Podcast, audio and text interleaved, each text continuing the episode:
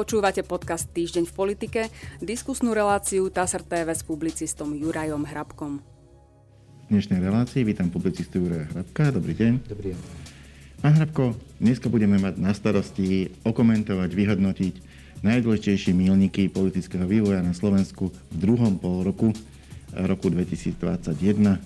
A začnem udalosťou, ktorá, ktorá sa stala hneď z kraja 7. júla E, otázka navrhovaného referenda o skrátení volebného obdobia Národnej rady nie je v súlade s ústavou. Po neverejnom zasadnutí pléna Ústavného súdu o tom informoval predseda Ústavného súdu Slovenskej republiky Ivan Fiačan.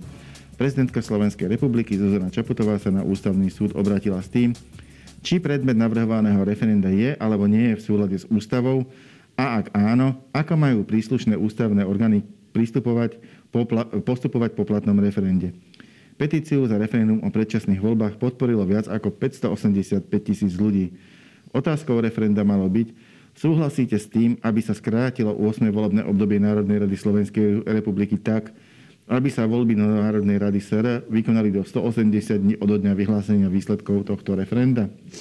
Taká bola otázka, takýto bol výsledok posúdenia Ústavného súdu. Nakoľko bolo toto rozhodnutie e, kľúčovým a významným rozhodnutím druhého pol roka 2021. No, myslím si, že sa to netýka iba druhého pol roka vo všeobecnosti. To možno povedať, že ide jedno z kľúčových rozhodnutí ústavného súdu. E, podľa mňa stále nedá sa to rozhodnutie rešpektovať, treba ho vziať na vedomie a postupovať samozrejme podľa neho, ale rešpekt podľa mňa si nezaslúži to rozhodnutie ústavného súdu. On vlastne doplnil ústav. Toto myslím hovoril aj pán Procházka, keď som ho tu mal v relácii, že podľa jeho názoru tie najdôležitejšie dôvody, prečo tá, tá otázka nie je v poriadku, našiel ústavný súd už mimo ústavy, nie priamo v nej jednoducho, jednoducho dôvody našiel, ale nenašiel ich v ústave, našiel ich v nejakých iných princípoch, ktoré potom aplikoval pri e, vyargumentovaní tohto stanoviska.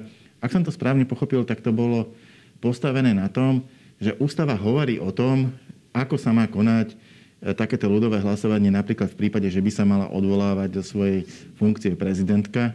A takisto ústava hovorí aj o petícii, ktorá sa robí v prípade, že by sa mal odvolať starosta e, nejakej, nejakej obce, ale nehovorí priamo o referende na skrátenie volebného obdobia. A keďže štátne orgány môžu vlastne postupovať iba v intenciách toho, čo im ústava a zákony vyslovene umožňujú, na rozdiel od občanov, ktorí môžu robiť všetko, čo sa im nezakazuje, no tak toto sa jednoducho nedá, lebo sa to v tej ústave vyslovene nepíše. Ja len dodávam, že sa v nej vyslovene nepíše ani o tom, že sa má robiť referendum o vstupe do Európskej únie, ale, ale dobre, e, toto bola tá argumentácia. Nie je to v ústave napísané, že je možné takéto referendum. No hovorili sme hneď po o, tom, o tom potom, ako to bolo rozhodnutie ústavného súdu známe. E, vaša argumentácia je dobrá, ale nie je celkom správna, podľa môjho názoru, pretože ten prímer celkom, celkom nesedí. Totiž to ústava priamo zakazuje vykonať referendum v istých oblastiach. Áno, o daniach a, alebo o ľudských áno. právach. A ústavný súd teraz k tomu pridal aj referendum o predčasných voľbách. To znamená, že doplnil vlastne tú časť ústavy, ktorá vylúčuje konať referendum, čo je v nej zakotvené, o ďalší prvok a tým sú predčasné voľby. Ktorý tam ale napísaný nie je. Ktorý tam napísaný nie je, ktorý teraz vyplýva z toho rozhodnutia súdu, pretože opakujem, nere, netreba, nerešpektujem to rozhodnutie, ale treba podľa neho postupovať, inak sa jednoducho nedá, ak tu majú byť aspoň zvyšky právneho štátu. To znamená, že tá situácia je teraz taká, že môžeme povedať, napriek tomu, že to v ústave priamo uvedené nie je, Ústavný súd doplnil ústavu o zákaz referenda o predčasných voľbách. Čiže toto takto platí. Až kým sa nezmení ústava, tak to bude platiť. Alebo kým nepríde ďalší ústavný súd, ktorý by to rozhodnutie zmenil. A nie, nie je tým potom možné spochybniť aj akékoľvek e, ďalšie referendum na Slovenskej republike, pokiaľ nie je vyslovene uvedené. Lebo je tam uvedené e, napríklad pri, pri odvolávaní prezidentky, to tam uvedené je ale ak by niekto chcel spraviť o čomkoľvek inom referendum, o ktorom sa vyslovene nepíše v ústave, e, nepadol by do tejto istej pasce, nedalo by sa to dať na ústavný súd, ktorý by zistil, že jednoducho ústava nepíše. Nemôžete mať napísané v ústave všetky možné dôvody pre referendum, e, pri ktorých sa môže konať. A veď práve preto tam máte tie dôvody, pre ktoré sa nemôže a nesmie konať to referendum. Ak by chcel niekto robiť referendum o daniach, tak to nemôže, to je tam vyslovene uvedené. Práv, tak to má jednoducho v ústave zakázané, tak to nejde. Ak medzi tými explicitne zákazmi konať referendum nie je aj referendum o predčasných voľbách, inými slovami je umožnené ho konať. Ale nie, lebo no, tak ústavný teda, súd... Teraz už potom rozhodnutie ústavného súdu, myslím, že všetci vieme, že to treba akceptovať, to rozhodnutie ústavného súdu, aj keď s ním vnútorne nesúhlasíme, ale vec sa má vecne tak, že sa nesmie konať referendum o predčasných voľbách, pokiaľ s tým nebudú politici, poslanci parlamentu súhlasiť. To znamená, pokiaľ parlament neupraví ústavu, aby toto priamo explicitne umožňoval. A k tomuto mám správu so stanoviskom prezidentky, ktorá samozrejme reagovala na rozhodnutie ústavného súdu. E, povedala, vnímam frustráciu ľudí z politického vývoja na Slovensku, rozumiem aj dôvodom ich nespokojnosti a tomu, prečo si mnoho občanov želá nové voľby. Chcem preto požiadať všetkých verejných činiteľov, aby túto nespokojnosť nevyužívali na spochybňovanie rozhodnutia Ústavného súdu e, Slovenskej republiky. Z úst opozičných aj koaličných predstaviteľov dnes počúvam, že referendum sa malo konať. Keď vidím takúto zhodu, môžem skonštatovať, že im nič nebráni, aby želanie ľudí vyhoveli. Stačí zvolať schôdzu parlamentu, prijať na nej zmenu ústavy o možnosti konania referenda a následne prijať uznesenie, ktorým poslanci prezidentku požiadajú o vyhlásenie referenda o predčasných voľbách. Nie teda na základe petície občanov, ale na základe uznesenia Národnej rady Slovenskej republiky. Takéto referendum neodkladne vyhlásim. E, povedala, vyhlásila, konštatovala vtedy prezidentka Slovenskej republiky Zuzana Čaputová. E, ako hodnotíte, toto je vyhlásenie? Je šanca, že sa podľa neho poslanci aj reálne zariadia? Ja si myslím, že nie. To už opakujeme dlhodobo, že kapreci rybník nevypustia to bož pri takých pôžitkoch, aké dnes poslanci majú a ich vysokých, vysokých platoch, takže to nepredpokladám. Samozrejme, že tie reakcie boli aj ja uznávam to rozhodnutie ústavného súdu, opakujem, ja ho nespochybňujem, to, že s ním vnútorne nesúhlasím a že ho nerešpektujem neznamená, preto to opakujem, že treba podľa neho postupovať. No jednoducho, jednoducho je to rozhodnutie, teda je to treba sa ním riadiť. ktoré jednoducho platí a kým parlament nezasiahne, tak platiť bude. No, to boli tie prvé vyhlásenia, kedy prišlo naozaj to obrovské sklamanie, hlavne aj tých ľudí, ktorí podpísali petíciu, a tých bolo bezmála 600 tisíc, e, ktorí podpísali petíciu za predčasné voľby. Vyjadrovali sa k tomu samozrejme aj politici predsedom parlamentu, počnúc cez e, rôznych predsedov iných, iných strán a politikov, poslancov parlamentu. Všetci boli akože, akože tým sklamaní a všetci sa búchali do že teda to zmenia, ak je to takto. Úplne všetci to, nie. Ako úplne boli... všetci nie, ale bola, no. bola to väčšina tých, ktorí o tom môžu rozhodnúť, a tu myslím hlavne aj najmä predsedov parlamentných strán, že by k tomu prispeli, to znamená, že by to urobili. Akurát sa vyhovárali na to, že plinie poloročná lehota, pretože pán poslanec Staraba predtým predložil úpravu, návrh na úpravu ústavy, ktorý sa podľa môjho, to, môjho názoru to danej veci vôbec netýkal, ale ako parlament rozhodne, tak, tak je opäť, takže tam platila tá poloročná lehota, ktorá uplynula práve teraz v decembri, no tak Vieme, že ďalšia schôdza parlamentu bude vo februári a je zrejme, že opozícia to nevynechá a bude na toto tlačiť, ale myslím si, že to pôjde tak povediac mimo misu, pretože opakujem, vládna koalícia, ktorá by to mohla zariadiť sama, pretože má k dispozícii ústavnú väčšinu, aspoň na papieri, tak jednoducho k tomu nepristúpi, pretože nie je dôvodu, aby si skracovala volebné obdobie. Poďme ďalej. V dňoch 12. až 15. septembra prebehla na Slovensku návšteva pápeža Františka. Bolo to naozaj, e, bola to naozaj historická udalosť, pretože sme tu mali predtým niekoľko návštev Jána Pavla II., čo bol pápež pôvodom z Polska, ktorý mal veľmi dobrý vzťah, špeciálne k Slovensku, k Tatrám. Jednoducho chodil sem rád, ale, ale u iných pápežov naozaj e, toto je, toto je historická udalosť keď sa, keď sa k nám proste hlava katolíckej cirkvi e, rozhodla prísť a akceptovať teda naše pozvanie. E, ako hodnotíte priebeh tejto návštevy? Ako výborný, ja som nezachytil žiadne, žiadne oškrenia, alebo ako to povedať, žiadne veľké nedostatky, ktoré by niečím poznačili túto návštevu. Myslím si, že bola veľmi dobre zorganizovaná, konec koncov k ničomu neprišlo žiadnym takým veciam, tak teraz nedávno sme sa dozvedeli, že nejaký dron odklonili, ale to, to nesúviselo s ničím. Podľa môjho názoru, aspoň čo o tom viem, bolo to perfektne, perfektne zorganizované, pripravené. Pápež prešiel celú republiku zo západu na východ, z východu, z východu na západ. Venoval sa aj rómskej komunite, čo nebýva zvykom takto si to vyčleniť. Samozrejme, podľa mňa ten hlavný dôvod bol, že prišiel z Budapešti. Bez toho by sa možno, ak by sa nezúčastnil tam, tak by sa tá návšteva možno ani neuskutočnila, ale takto spojil príjemné s užitočným a vyzneli sme o mnoho lepšie aj ako Maďarsko, kde sa pápež držal 3 hodiny a u nás bol na návšteve až 3 dní. Klobúk dole pred organizátormi aj pred tým, ako to bolo celé veľmi dobre zorganizované.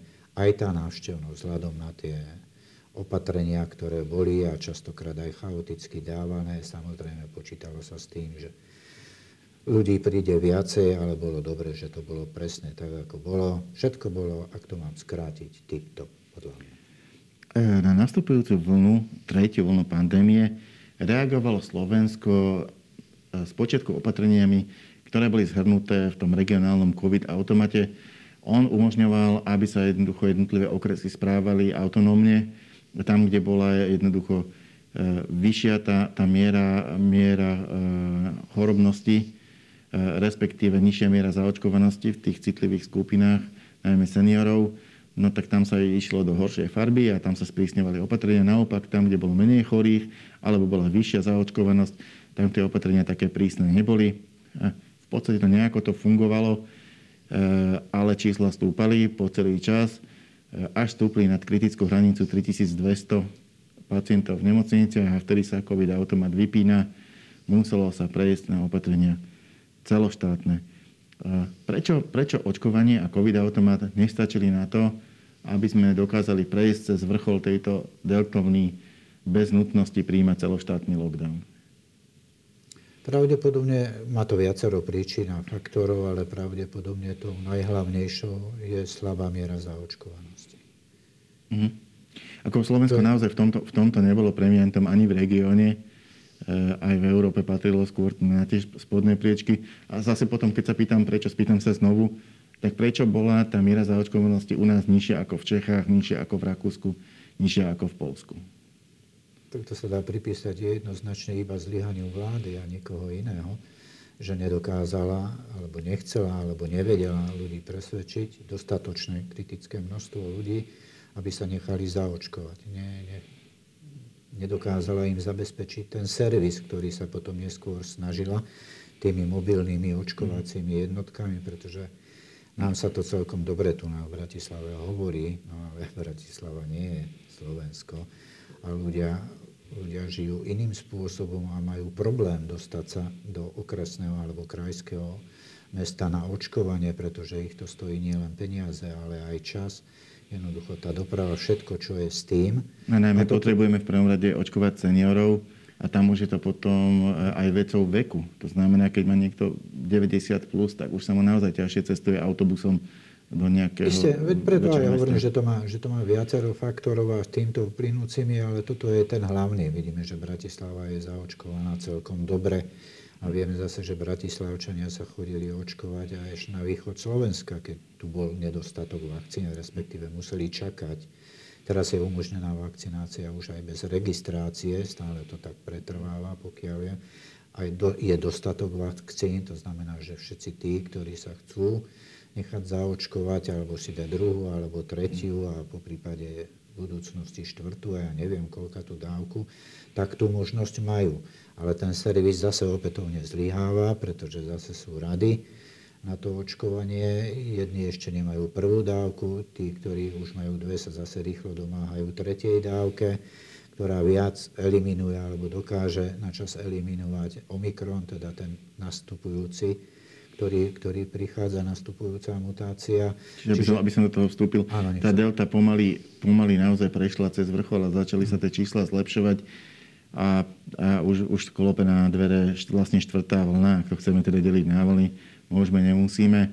V každom prípade prichádza nový genetický variant Omikron, ktorý, a to už sú skúsenosti od minulosti, keď je nákazlivejšia forma, veľmi rýchlo zvykne vytlačiť tú predchádzajúcu. To znamená, e, delta e, veľmi rýchlo proste vytlačila ostatné, ostatné varianty, lebo bola nákazlivejšia.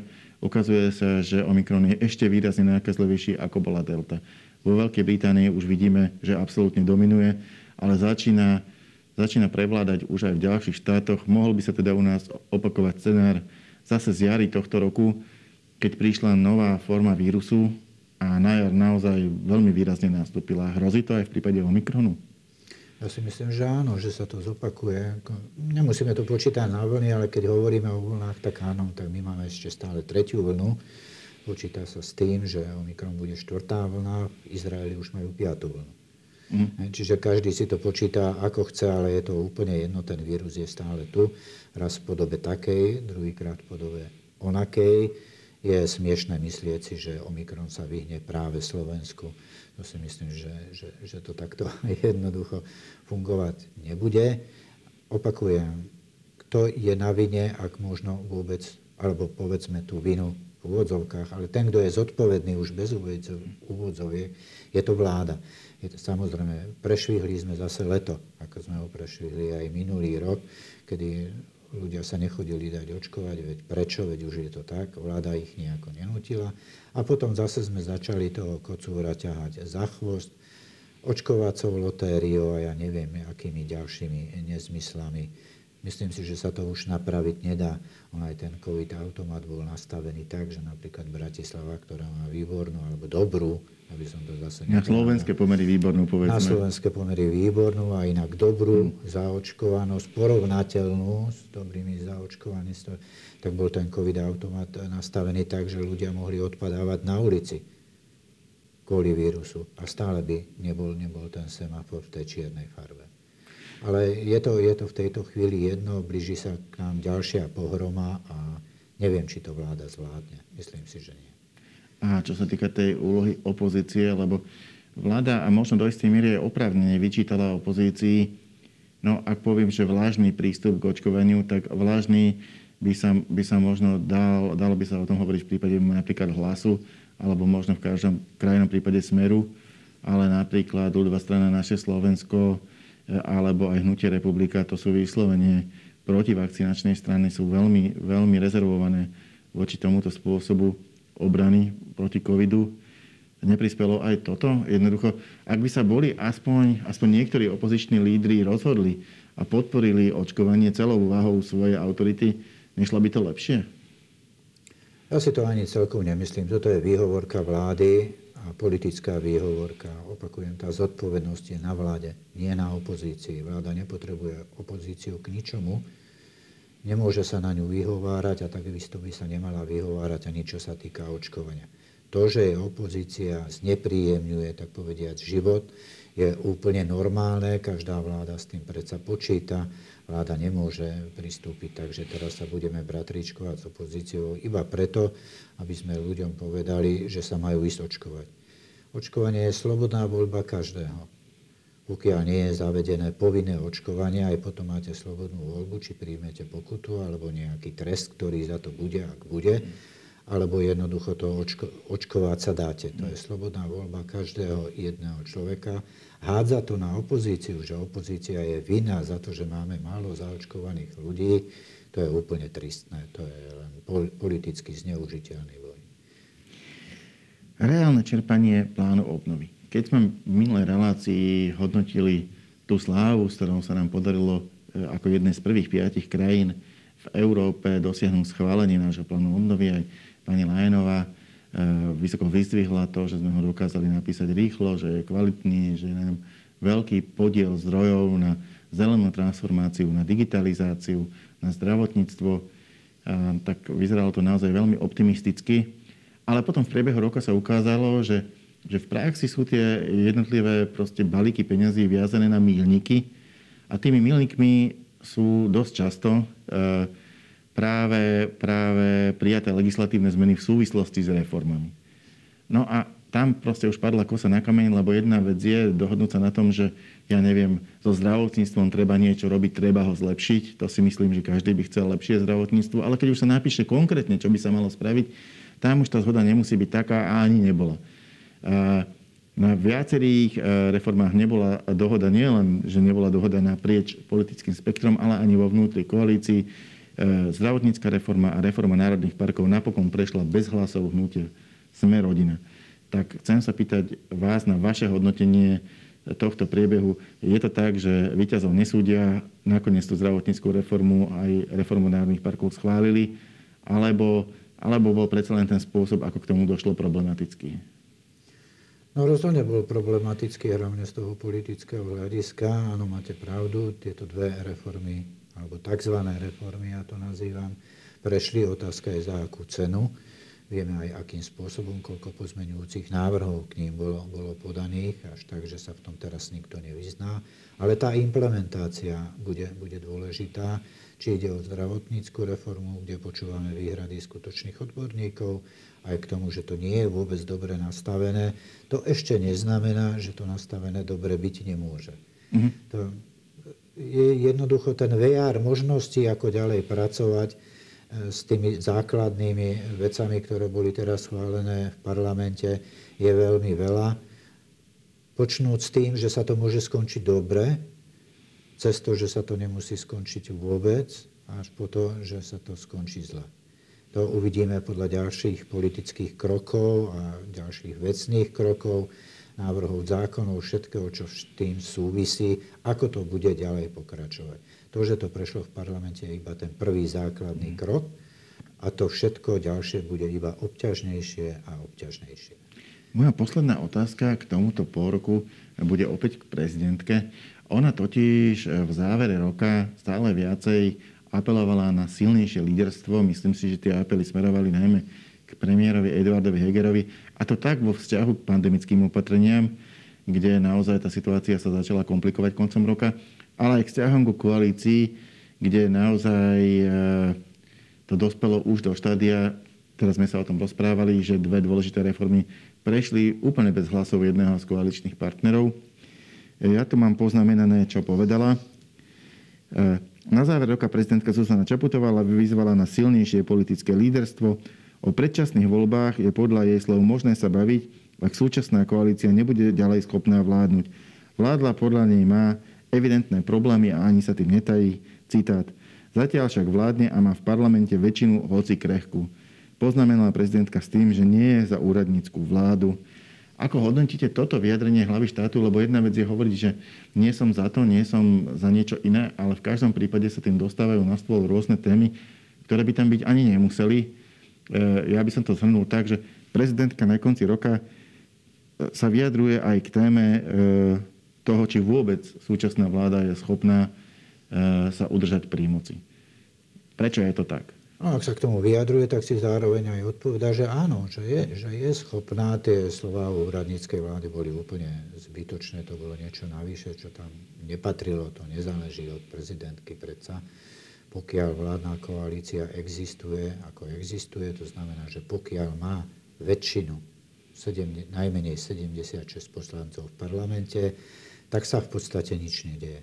Všetko okolo toho, či z jednej, druhej, tretej, štvrtej, ja neviem koľkej strany sú iba politické hry a stranícke hry, ktoré majú slúžiť k tomu, aby každý z tých členov koalície vyznel ako pekný. Ale opakujem, pokiaľ je tam 76 poslancov, že vláda má podporu v akomkoľvek zložení, teraz hovoríme len o tom, tak jednoducho nie je žiadny dôvod k ničomu. Nehovoriac o tom, že predčasné voľby by sa ani teraz nemohli konať, ale to predbiehame, špekulujeme, to je otázka úplne iná. Pani prezidentka povedala, že má krehkú väčšinu, to sme videli pri tých dvoch reformách, ale prešli. To znamená, že tú väčšinu stále má. A môže robiť to, čo uzná za vhodné. Tých stranických šporov, to si, to si netreba vôbec všímať.